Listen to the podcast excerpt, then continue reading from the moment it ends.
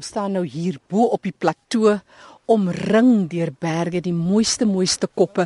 Hier so reg voor is is die Tintwa kop. Die Retiefklip is ook daar agter dat jy my vertel, maar dit is ook waar hulle na moontlikhede gekyk het vir 'n golflandgoed ja, wat toe nou nie Nondela. Nondela, maar dis 'n besondere area, maar dis waar die voortrekkers amper wil ek sê mal genoeg was om hier af te sak. Jeff vertel ons. Ja, uh daar's 'n plek hierso waar jy kan sien waar die waans afgegaan het en hy het in die tussentyd, hulle seker nou 150, 170 jaar wat hulle daar afgegaan het, het hy uitgespoel. Langs die kante het daar sulke blackwattlebome nou gegroei. So ons noem dit die tonnel. Maar dit is waar die trekkers eerste afgegaan het. Maar ek meen daar was geen terugkom nie. Jy jy's af en jy moes daar gaan bly. Jy En daar hoe lank het hulle toe daar gebly? Uh volgens wat ek uh, verneem het hulle omtrent so 140 jaar daar gebly totdat hulle nou uh Geluksburg gestig het met die oog om hulle nou uit uit te lok sal ek mm. sê om om naby die beskawing en en, mm. en dokters en en skole te kom. Maar ek mag miskien verkeerd wees in daai opsig maar dit is wat wat wat ek van die hierdie locals hoor. Uh, die Tintwa berg is hier, die Tintwa gemeenskap is hier. Hier loop so 'n paar skape hier reg voor ons. Maar jy sê dis ook 'n area waar daar nou uh, 4x4 roetes gery word en dit was nie hier jy het kom vestig vir toerisme om 'n bietjie geld te in vir die gemeenskap of vir die omgewing ook. Ja, uh, toe ons hier gekom het was daar was daar niks roetes hier gewees nie. Ek het met die toestemming van die boere het ek toestemming gekry om die roetes oop te maak.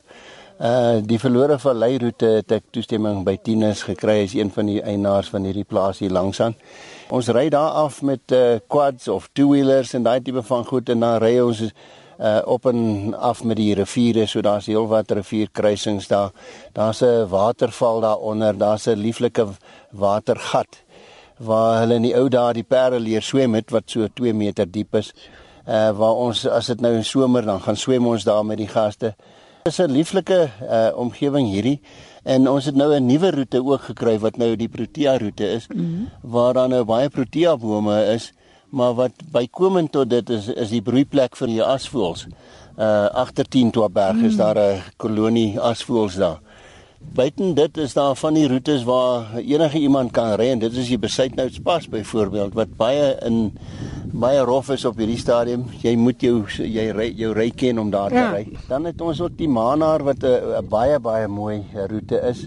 Uh en dan behalwe dit het ons kort roetetjies hierso wat by Joey se waterval verbygaan byvoorbeeld en by Shabalala se se- se eiendomme verbygaan.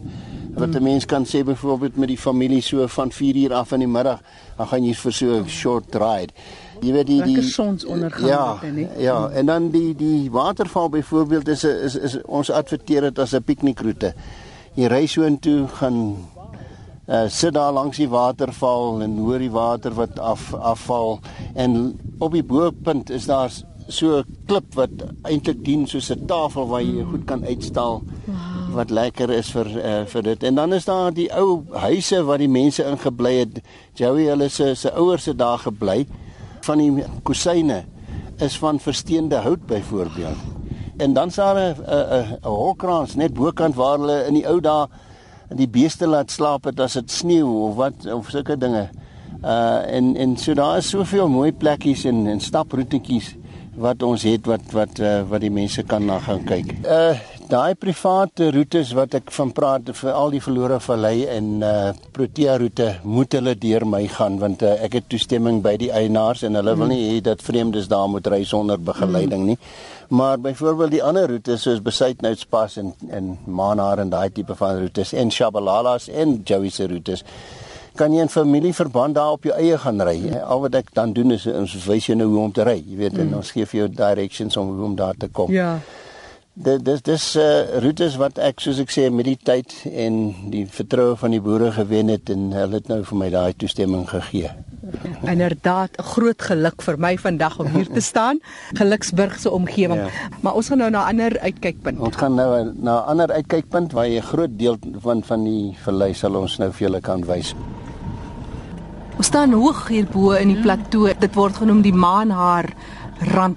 In ver voor ons lyk dit soos amper soos klein klippies teen die berg en dit is van Renenspas wat jy sê Jeff. Ja, dis die karre wat daar op en af beweeg. En dan van daar af amper agter ons is dan Geluksburg. Ja. Maar vertel my oor hierdie natuurlike geelhoutwoud hier so aan die ja. regterkant. Dis 'n plekkie wat uh, ek toestemming het waar ons mense vat vir 'n piknik of 'n braai in die middag, laatmiddag wat absoluut uh, asemrowend is van van daar af kan jy wag vir die son om te sak en voor jou kyk jy na die hele Geluksburg vallei voor jou. Mm. So dis is is een van die mooi uitkykspunte wat ons hier het.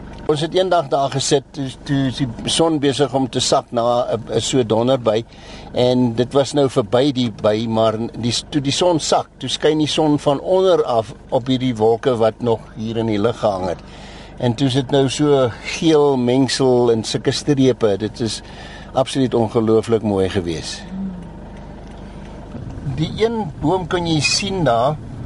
Uh hy het in 'n gleuf groot geword, maar jy kan sien hy die rotse eintlik uitmekaar uit gedruk deur die jare. En jy mens kan nie dink dat 'n boom so sterk kan wees nie. Ja. Jy kan absoluut sien hy het so gleuf gevorm daar waar hy hy het seker as 'n jong boontjie daar opgekom ja. en toe het hy die aangaande later die die die klip uitmekaar uitgedruk. Hmm ek ek weet nie hoeveel bome daar is nie, maar daar is geweldig baie bome hier in hierdie valleie in wat nog nooit uh ondersoek is nie. Onder uh geelhoutbome, stinkhoutbome, enige bome is daar in hierdie in hierdie klowe. Maar as mense hulle ekspert moet kry oor bome om dit te kom identifiseer, maar daar is ongelooflik baie bome in hierdie omgewing elke kloofie wat jy na kyk, as jy nou daar kyk, daar's geelhoutbome, daar's enige aantal ander bome wat jy kan kry daar in daai klowe. En dan hierdie kant af ook, daar's klowe hierso op. Daar's ongelooflik baie bome.